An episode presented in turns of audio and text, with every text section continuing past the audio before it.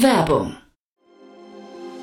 Sei dabei beim HTGF Family Day am 11. und 12. Juni in der Station Berlin. Für zwei Tage voller Inspiration und Business. Tauche ein in ein einzigartiges Netzwerkerlebnis mit bis zu 1500 Teilnehmenden. Erkunde das innovative Seed- und Later-Stage-Portfolio des Hightech Gründerfonds. Lass dich vom vielseitigen Programm inspirieren und knüpfe wertvolle Kontakte. Sichere dir jetzt dein Ticket. Mehr Informationen findest du unter www.family-day-htgf www.startup.de.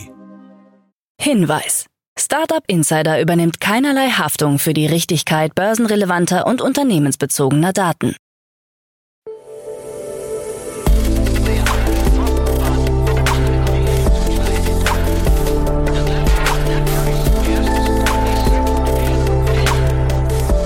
Startup Insider Daily.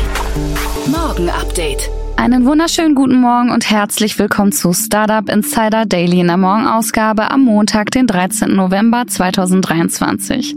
Ich bin Kira Burs und ich freue mich mit euch in die Woche zu starten mit diesen News. Deutsche Nutzerzahlen sinken bei X, Klage erhebt Vorwürfe gegen Zuckerberg, Lyft meldet höheren Umsatz und HubSpot wächst stark. Tagesprogramm. Bevor wir aber näher auf die Themen eingehen, lasst uns kurz einen Blick auf das heutige Tagesprogramm werfen. Nach dieser Morgenausgabe geht's weiter mit Investments und Exits, wo wir Enrico Mellis von Lakestar als Experten zu Gast haben. Er bespricht die Finanzierungsrunde von Snaptrude. Um 13 Uhr geht's weiter mit Michael Valentin Urbschat, Co-CEO und Co-Founder von Easy Network. Und um 16 Uhr geht's weiter mit Daniel Lock, COO und Co-Founder von Tupu. Dazu aber später mehr nach den Nachrichten. Startup Insider Daily. Nachrichten. Berlin präsentiert Diversity und Impact Report.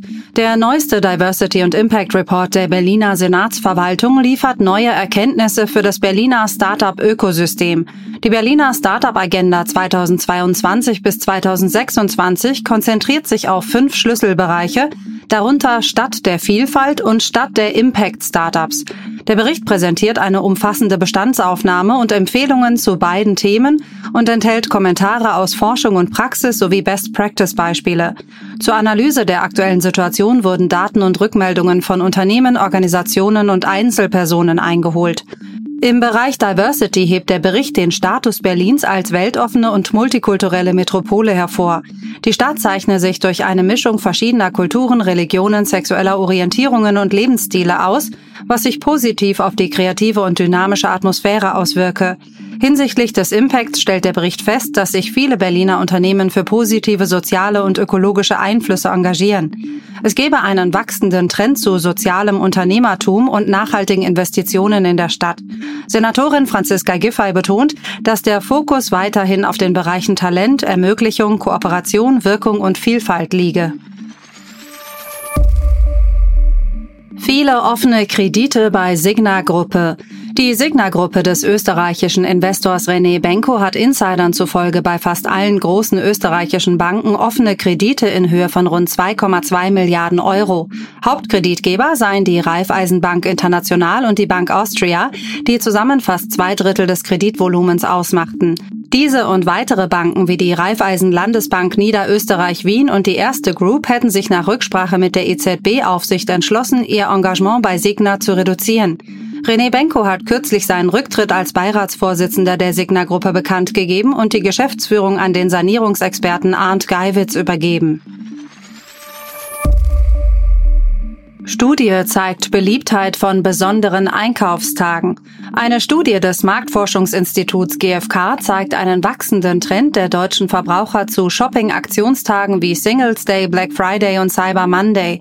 Jeder zweite Deutsche nutzt diese Aktionstage, um Schnäppchen zu machen, vor allem die 18- bis 29-Jährigen. Auch außerhalb dieser Tage vergleichen 49 Prozent der Befragten regelmäßig Preise und rund 26 Prozent nehmen an Bonus- und Treueprogrammen teil, die vor allem bei den 40- bis 49-Jährigen beliebt sind.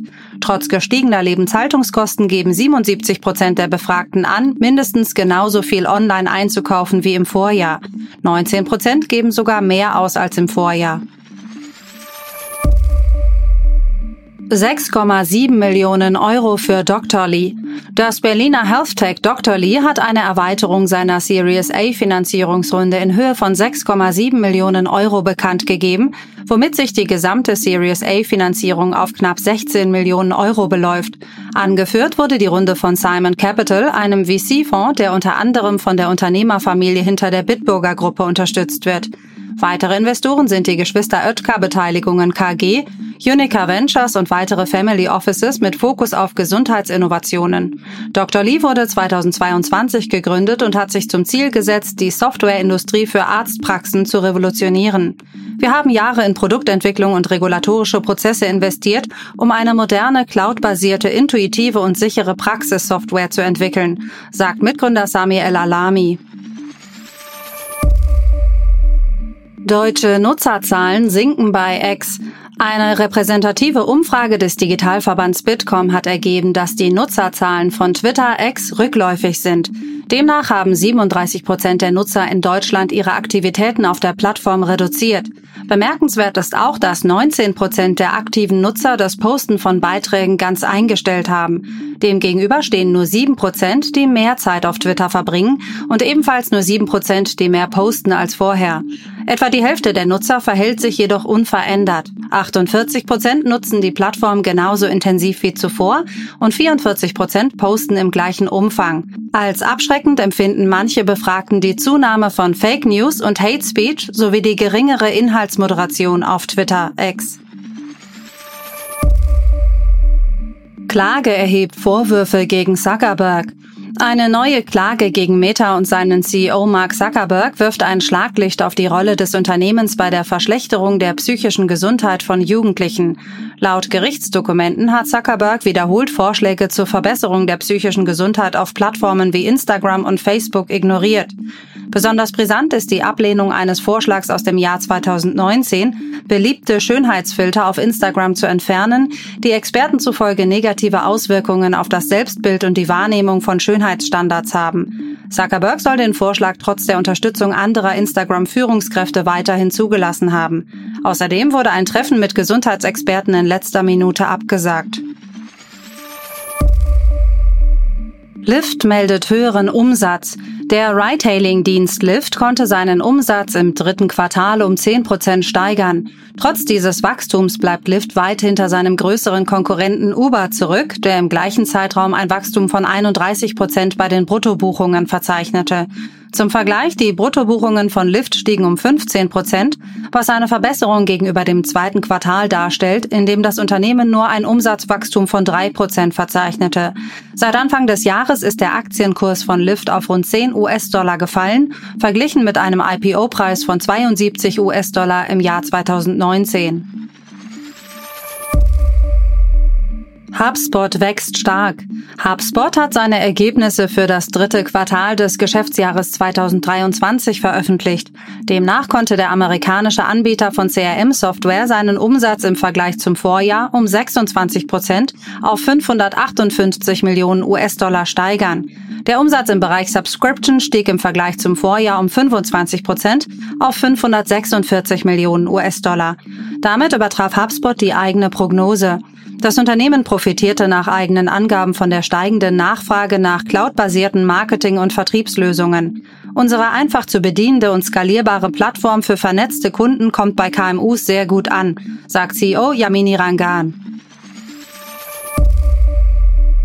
Tumblr verkleinert sich. Aus einem internen Memo des Mutterkonzerns Automatic geht hervor, dass der Großteil des Personals der Social-Media-Plattform Tumblr, das nicht auf Support, Sicherheit und Moderation spezialisiert ist, in andere Bereiche von Automatic umverteilt wird.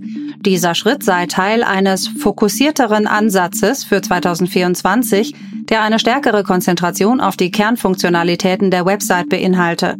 Die Plattform hat verschiedene neue Monetarisierungsstrategien getestet, darunter Blaze, eine Funktion für gesponserte Beiträge, eine abonnementbasierte werbefreie Option und eine Funktion für kostenpflichtige Inhalte namens Post Plus. Apple droht Milliarden Steuernachzahlung. Apple droht in Irland eine Steuernachzahlung in Höhe von 13 Milliarden Euro. Eine frühere Entscheidung des EU-Gerichtshofs zugunsten von Apple könnte nun aufgehoben werden. Der Generalanwalt des Europäischen Gerichtshofs Giovanni Petruzzella hat in seinem Gutachten empfohlen, den Fall aufgrund von Rechtsfehlern neu zu verhandeln. Obwohl seine Empfehlung nicht bindend ist, folgt das Gericht häufig solchen Einschätzungen. Ein endgültiges Urteil des EUGH wird für das kommende Jahr erwartet.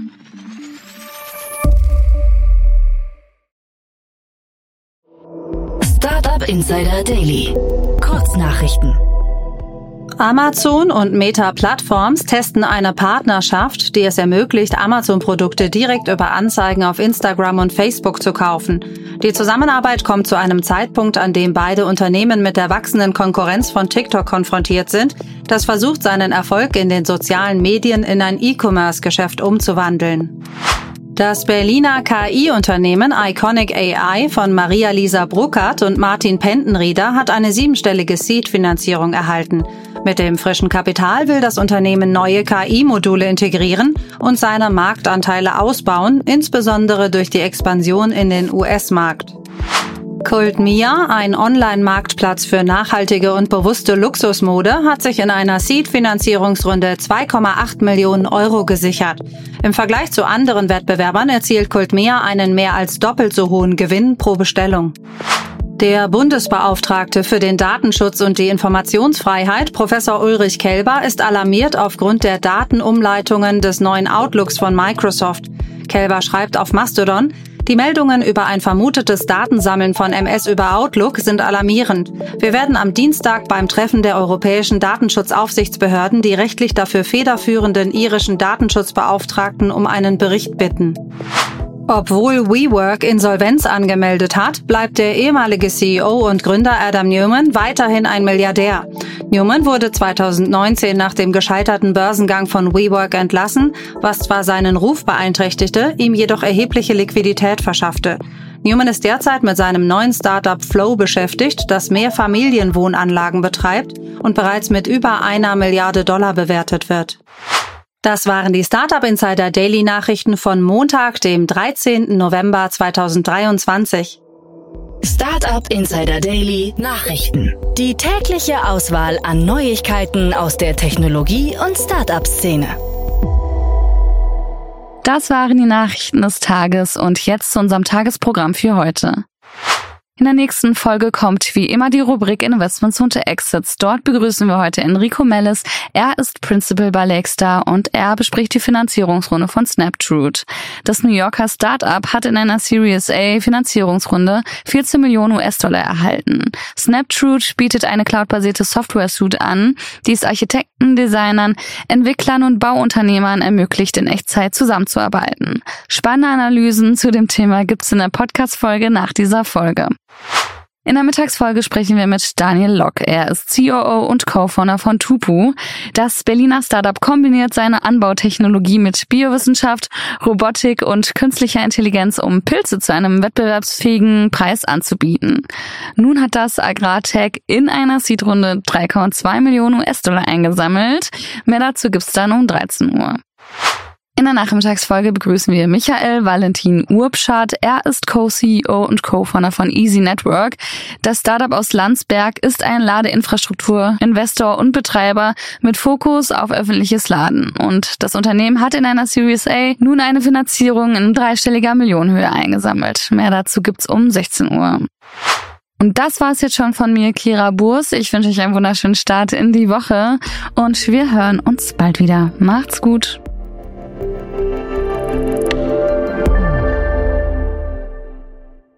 Diese Sendung wurde präsentiert von Fincredible. Onboarding made easy mit Open Banking. Mehr Infos unter www.fincredible.io.